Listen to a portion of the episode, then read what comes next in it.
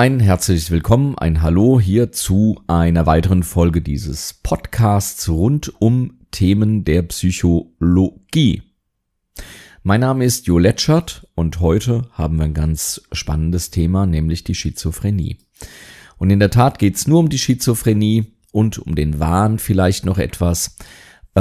Es geht vor allem um die psychotischen Störungen, denn da sind all diese psychotischen Erkrankungen wie Schizophrenie und Wahn entsprechend eingeschlüsselt. Und wenn ich eingeschlüsselt sage, dann rede ich von der Weltgesundheitsorganisations Einschlüsselung, die in der sogenannten ICD, die liegt derzeit noch in der 10. Form vor. Wir haben 2020, aber bald auch in der 11er Form. Da gibt's ein paar Neuerungen.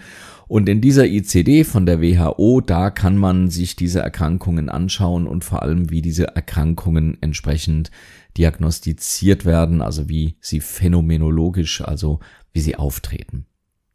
Die psychotischen Störungen sind deshalb ein sehr spannendes Störungsbild, denn sie gehen in aller Regel mit dem Verlust oder mit der Fehleinschätzung der Realität einher. Das heißt, Menschen, die an einer psychotischen oder unter einer psychotischen Störung leiden, haben in aller Regel auch ein gestörtes Verhältnis zur Realität.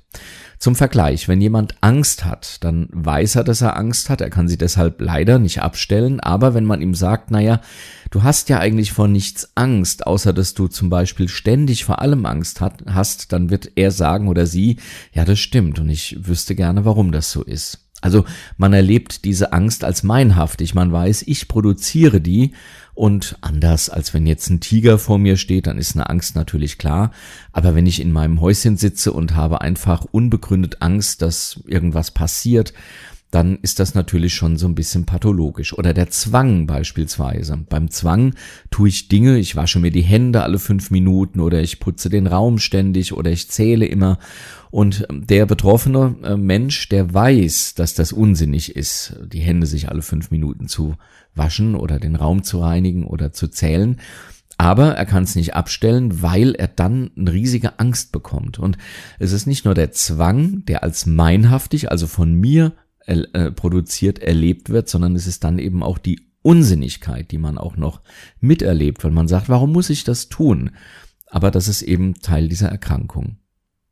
Die zählen zu den neurotischen Störungen. Das heißt, der Patient, der Mensch erlebt seine Störung mit und kann eben auch erkennen, dass sie nicht nötig wäre, weil es draußen keinen Anlass gibt. Bei der psychotischen Störung, und darum geht's jetzt, da ist es anders. Zum Zwang gibt es ein Äquivalent, könnte man sagen, im psychotischen Bereich und das ist der Wahn. Stimmt nicht ganz, weil hier nicht zwanghaft Dinge ausgeübt werden oder gedacht werden, sondern hier geht es darum, dass man beispielsweise das Gefühl hat, verfolgt zu werden. Und alles, was passiert, wird dann entsprechend auch dieser paranoiden Einstellung umgedeutet. Das heißt, man ist unkorrigierbar in seiner Fehlwahrnehmung der Realität. Also derjenige, der glaubt, er sei König Ludwig, der ist unkorrigierbar. Also den kann man nicht, auch mit Fakten nicht klar machen. Du kannst es gar nicht sein. Guck mal, hier ist in einem Geschichtsbuch steht, König Ludwig ist tot. Und dann wird derjenige oder diejenige sagen, das wird natürlich überall gestreut, weil man nicht will, dass die Menschen wissen, dass ich noch lebe. Das ist dann der Wahn, gehört zu den psychotischen Störungen und da ist eben auch keine Überzeugungsarbeit erstmal zu leisten. Anders als bei den neurotischen Störungen, bei den Ängsten zum Beispiel, da kann man schon sagen, du merkst aber schon, dass die Angst unbegründet ist und die Antwort würde dann lauten, ja, das merke ich, bei einem psychotischen Menschen wird das nicht so sein. Da können dann auch zum Beispiel weitere psychotische Elemente neben dem Wahn, dass man also bestimmte Dinge glaubt, die in der Realität so nicht stattfinden, aber man hat sich eben darauf versteift, die sind so, ich werde verfolgt oder ich bin eben der Allergrößte, also so ein Größenwahn oder ich bin schuld an allem, ein Schuldigkeitswahn oder mein Partner geht fremd und wenn es noch so viele Beweise dagegen gibt, der Wahn ist unumstößlich im ersten Moment. Es können Halluzinationen auftreten, das heißt, dass Menschen Dinge sehen, hören, riechen, schmecken, fühlen, sowohl im Körper fühlen als auch taktil, also auf der Haut fühlen, die nicht vorhanden sind, aber die eben wahrgenommen werden von diesem psychotischen Menschen. und die auch unkorrigierbar sind. Also selbst wenn man dann sagt, na ja, aber da ist doch nichts, dann wird man eben zu hören bekommen, ja, die zeigen sich eben nur mir oder wie auch immer. Das können dann akustische Halluzinationen sein, das können optische Halluzinationen sein, dass man ganze Szenen sieht, dass man Stimmen hört, die kommentieren oder die mir etwas befehlen. Und oftmals wird so etwas dann natürlich versucht zu erklären. Also wenn beispielsweise so eine Hitze am Körper entsteht, dann könnte eben die Erklärung sein, da versuchen meine Nachbarn mich zu bestrahlen. Die haben etwas, das sieht aus wie ein Föhn, aber ich weiß, das ist vom CIA. Und das sind Bestrahlungsgeräte, die wollen mir Gedanken eingeben oder wollen mir Gedanken entziehen. Das wäre auch noch so eine psychotische Störung, nämlich die Ich-Störung. Ja, und wie entsteht denn so etwas überhaupt? Also wie kann es passieren, dass jemand ja solche skurrilen Verhaltensweisen an den Tag legt und auch erstmal nicht davon überzeugbar ist, dass das so nicht existiert? Und da gibt es verschiedene Erklärungsmodelle. Eines der wichtigsten, denke ich mal, ist das sogenannte Vulnerabilitätsstressmodell. Also Vul mit VUL, Vulnerabilität, das bedeutet Verletzlichkeit. Und das heißt, es gibt bestimmte Konstellationen im Gehirn, die an sich nicht pathologisch, also nicht krank sind, aber die eben offenbar dazu führen können, dass ein Mensch irgendwann psychotische Symptome entwickelt. Da weiß man noch gar nicht so wirklich viel darüber. Jetzt könnte ich viel erklären, wie das Gehirn wahrnimmt. Das ist eine recht komplexe Sache. Es gibt ja keine oberste Schaltstelle im Gehirn, die sagt, guck mal, da kommt jetzt ein Ball geflogen, den beobachten wir jetzt mal und schauen mal, sondern das passiert sozusagen, so zumindest das heutige Modell, selbstorganisierend. Und man weiß sehr wohl, dass das Gehirn zwischen Außen und Innen oft gar nicht so unterscheiden kann. Es gibt Versuche, beispielsweise mit Basketballmannschaften. Die einen lässt man faktisch, also in Realität mit dem Ball trainieren, den Korbwurf, und die anderen, die lässt man in Gedanken trainieren. Und man kann feststellen, dass beide einen ähnlichen Effekt haben, oder die, die das Ganze im Kopf trainieren, also nur geistig, gedanklich, sogar zum Teil besser abschneiden. Und unter Umständen ist bei Menschen, die halluzinieren oder die einen Wahn haben, da entsprechend findet eine Vermischung statt zwischen dem, was man sich so denkt. Wir sind ja alle manchmal so ein bisschen ängstlich und haben vielleicht auch das Gefühl, dass man uns was will, also so ein bisschen eine ganz natürliche Paranoia eben. Und unter Umständen ist bei den Menschen, bei denen sich dann daraus wirklich etwas Psychotisches entwickelt, diese Barriere nicht ganz so dicht oder nicht ganz oder etwas durchlässiger, so dass eben bestimmte Dinge aus dem Kopf nach draußen projiziert werden und für bare Münze genommen werden. Genetische Faktoren, die können hier entsprechend noch eine Ursache. Das heißt, wenn in der Familie so etwas beispielsweise vorkommt, dann weiß man, dass eben die Nachkommen durchaus auch eine Möglichkeit haben, an diesen Dingen zu erkranken oder sie auszubilden. Das Neurotransmittersystem, Dopamin beispielsweise, das könnte dafür verantwortlich sein. Und auch psychosoziale oder Umweltfaktoren. So hat man zum Beispiel, gibt es bestimmte Situationen, die, wenn ein Kind oder ein junger Erwachsener sie permanent erlebt, bei einem entsprechend prädisponierten Gehirn, also bei einem, ich wollte sagen, vorgeschädigten, aber es ist keine Schädigung, also eben bei einer solchen speziellen Hirnkonstellation, dass diese Menschen dann eben so eine Psychose entwickeln, und das nennt man Double Bind. Double Bind bedeutet, wenn das, was gesagt wird, mit dem, was getan wird, nicht übereinstimmt. Also wenn man sagt, komm doch mal her, und wenn das Kind dann herkommt, dann schiebt man es weg und sagt, was kommst du denn da jetzt? Und so entsteht, wenn das ein permanentes Verhalten beispielsweise der Eltern oder eines Elternteils ist, eine so große Unsicherheit, dass man quasi gar nicht mehr weiß, was von dem, was hier stattfindet, ist denn eigentlich noch ernst gemeint, dass daraus eben unter Umständen auch eine psychotische Störung bestehen kann. Ich hatte schon einmal die Symptomatik angesprochen, was bei psychotischen Störungen alles so, ja, gestört sein kann. Da gibt es ja diese Elementarfunktion, das sind die geistigen Funktionen, die gestört sein können. Und ich hatte jetzt schon die Halluzination genannt, ich hatte die Ich-Störung genannt, also dass die Grenze zwischen Ich und draußen, dass die gestört ist, dass also jemand glaubt, seine Gedanken könnten ihm von draußen entzogen werden oder eingegeben werden oder sie breiten sich gar so weit aus, dass jeder sie hören kann und du kannst dir vorstellen, wie quälend das ist.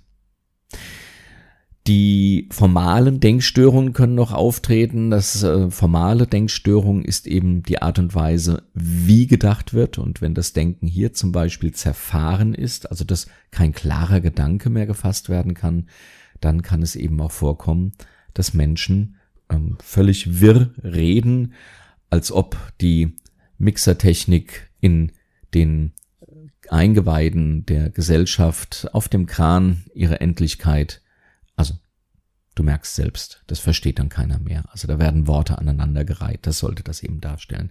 Teils auch mit Neologismen, also mit Wortneubildung, also ein völlig wirres Reden oder ein ständiges Wiederholen der Worte, ein Hängenbleiben an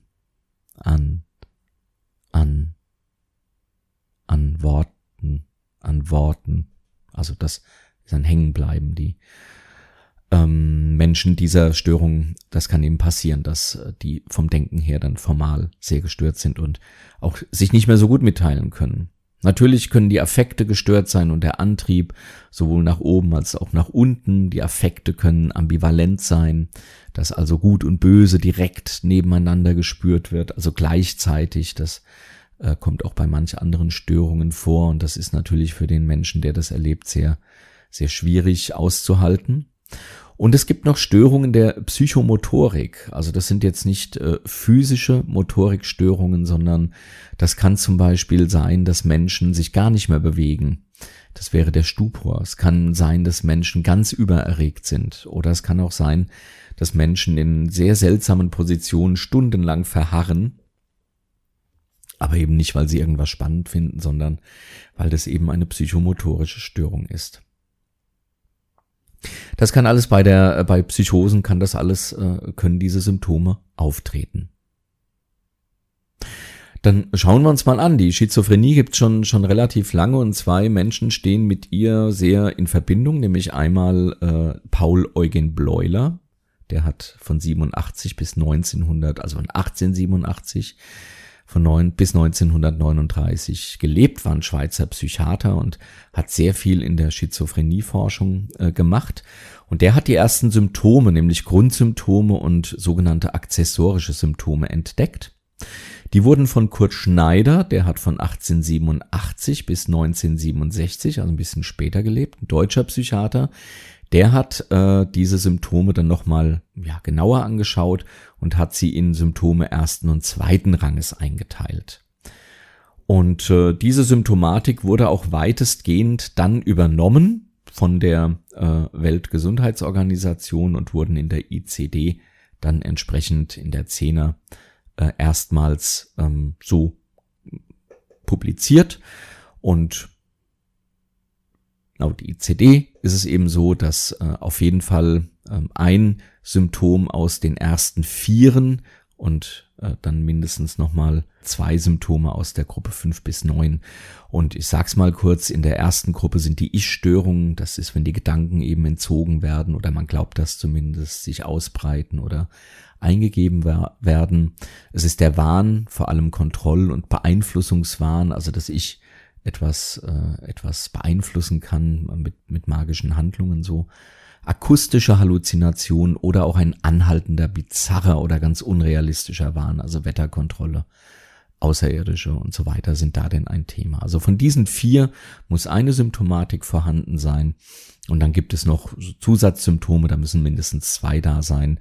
Ich hatte die formalen Denkstörungen schon gesagt, also dieses Zerfahren, Reden, diese Bewegungssymptome, dass man ganz bewegungslos ist oder in seltsamen Bewegungen verharrt, sogenannte katatone Symptome nennt man das,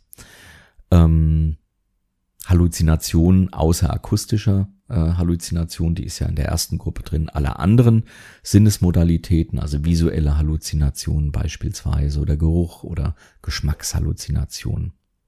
Die können im Übrigen auch vorkommen, wenn man sehr schwer depressiv ist, dann riecht man plötzlich Verwesung und das riecht man dann auch. Dann kommen als Zusatzsymptome, können noch Negativsymptome auftreten. Das ist vor allem so ein Rückzug, so ein sozialer. Das machen Menschen, die an Schizophrenie leiden, aus verschiedenen Gründen. In der Jugendschizophrenie, der sogenannten Hebephrenie, ist das ein sehr eindeutiges Zeichen, dieser Rückzug. Aber da gibt es auch noch andere. Und eine sehr eindeutige und durchgängige Veränderung des Verhaltens. Das sind also Dinge, die deuten auf eine Schizophrenie hin und die sind so im Diagnose-Manual auch entsprechend aufgeführt.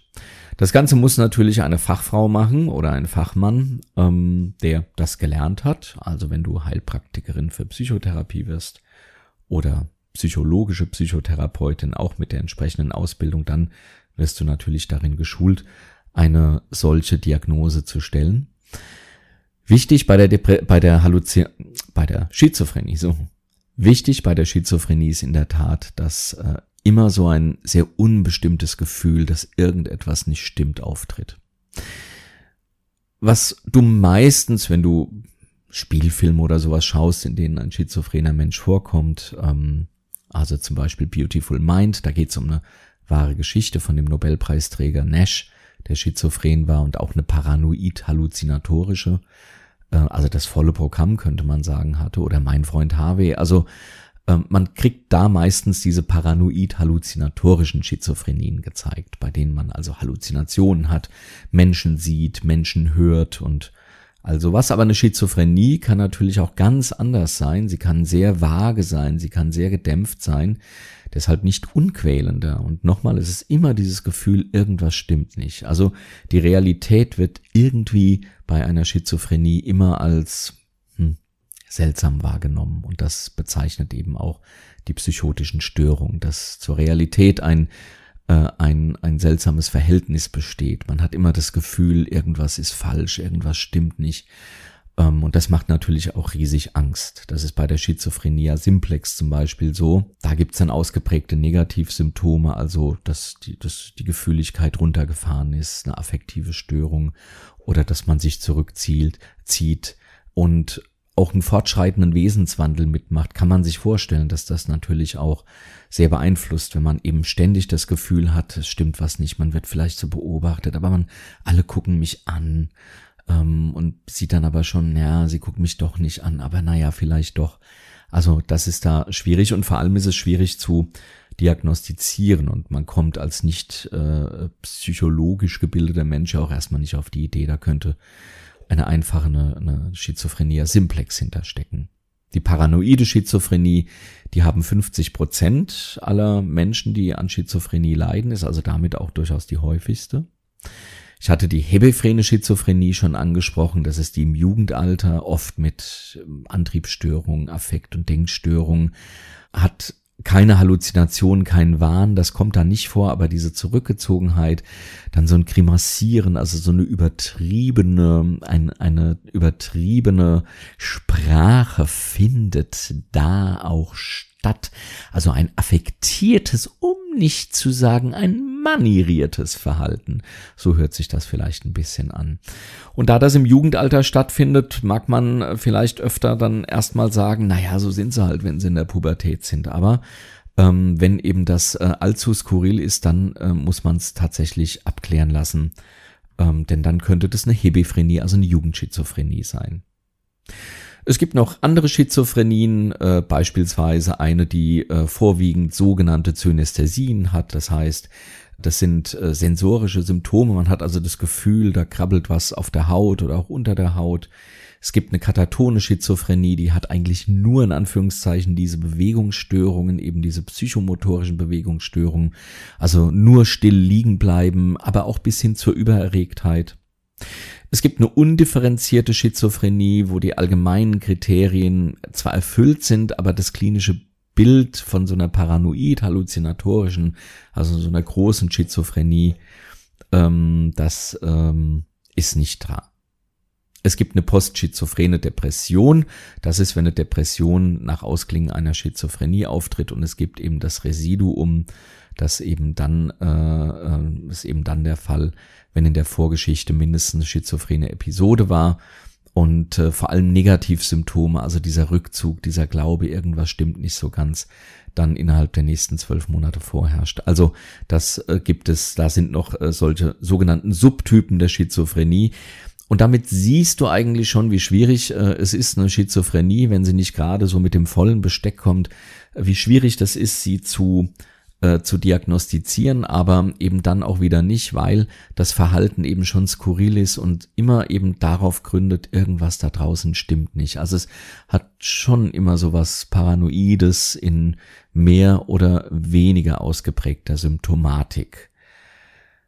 Das also so die Schizophrenie.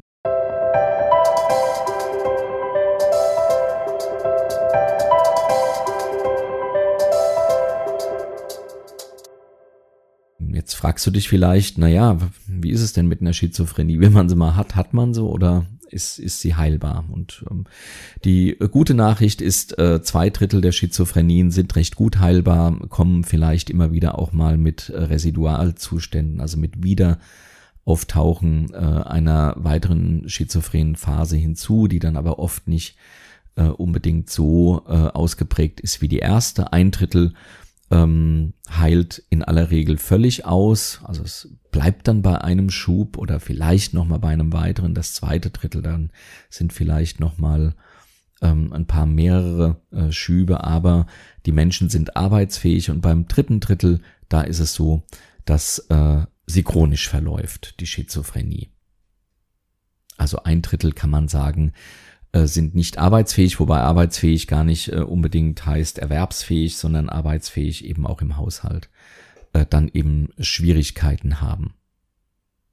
Und vom Verlauf her teilt sie sich auf in die Prodromalphase. Prodrome sind Vorzeichen, in eine aktive Krankheitsphase und dann in so einen Langzeitverlauf, wie eben schon gesagt. Und diese Prodromalphase ist dann auch sehr wichtig therapeutisch gesehen, denn es kommt ja immer drauf an, eine Schizophrenie, wenn sie denn einmal therapiert ist, kommen wir gleich noch drauf, beispielsweise mit Medikamenten, die meist sehr sedieren, aber damit auch so die Symptome nach unten fahren und der schizophrene Mensch auch unter Umständen in einer Therapie wieder ansprechbar ist. In so einer Therapie werden aber vor allem die Prodromalzeichen angesprochen. Das heißt, es ist besonders wichtig, wenn dann eine Heilung, also mit Tabletten beispielsweise, mit Medikamenten, mit Psychotherapie, Medikamente werden dann auch immer noch ein bisschen länger genommen, werden irgendwann ausgeschlichen und dann ist die Schizophrenie vielleicht bestenfalls erst einmal von der Symptomatik weg.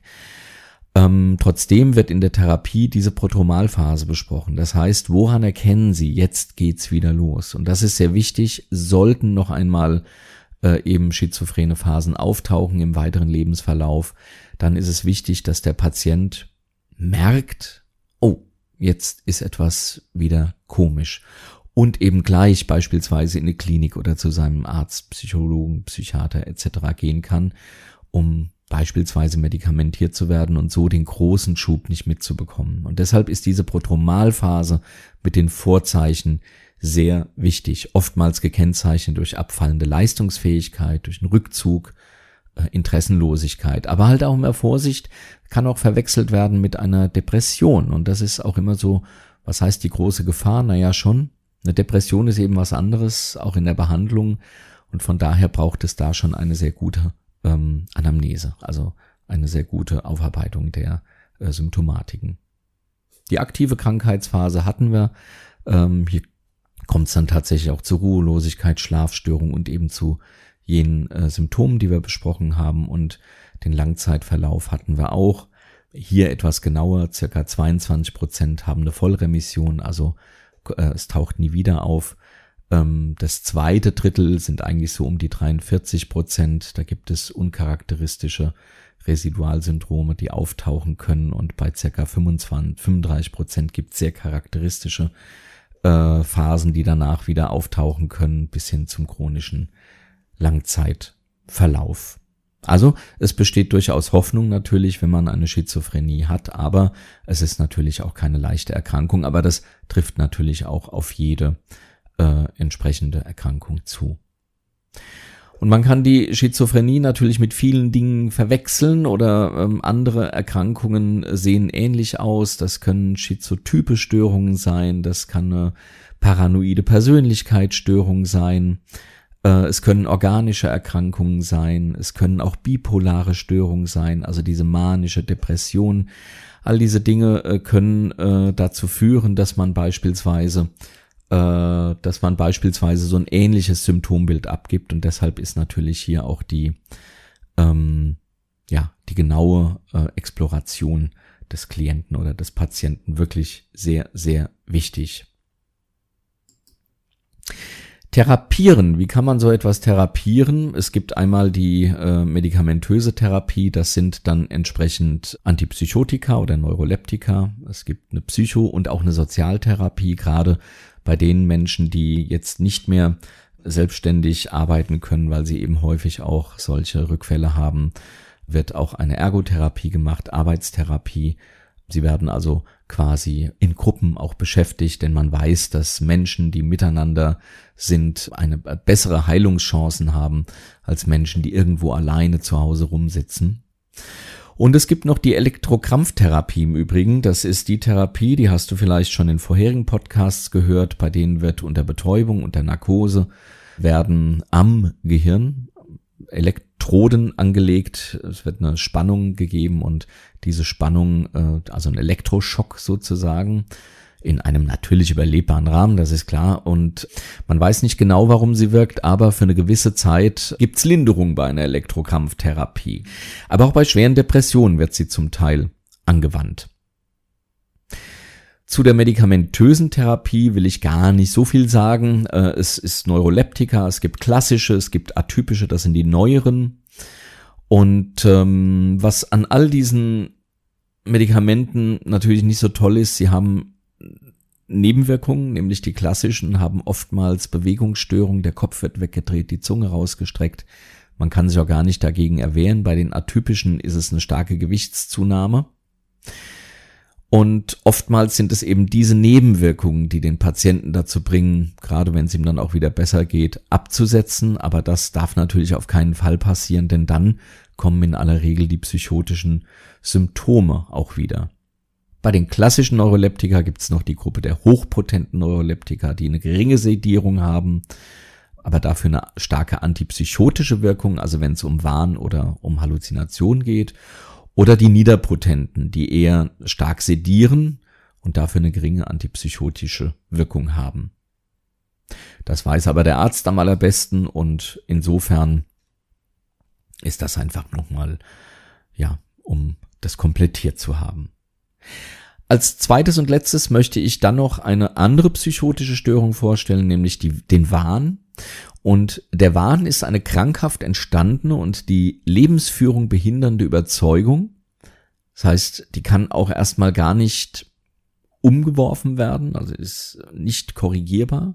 Der Patient hält nämlich an dieser Überzeugung fest, obwohl sie aus den Erfahrungen heraus nicht als real betrachtet werden kann. Das heißt, der Mensch glaubt, er wird verfolgt, er glaubt, der Partner geht fremd, er glaubt all diese Dinge, er glaubt, er sei Napoleon und so weiter. Und obwohl man Beweise liefert, dass es eben nicht so ist, wird dieser Glaube oder diese Überzeugung beibehalten. Die Themen sind da ganz unterschiedlich. Es kann ein Beziehungswahn sein, also alles ist auf mich gemünzt. Da liegt ein Bleistift irgendwo, der liegt da, weil man mir etwas sagen will. Es gibt einen Verfolgungswahn, ich werde verfolgt. Es gibt einen Dermatozonwahn, das Derma, die Haut, da krabbeln Tierchen unter der Haut. Es gibt einen hypochondrischer Wahn.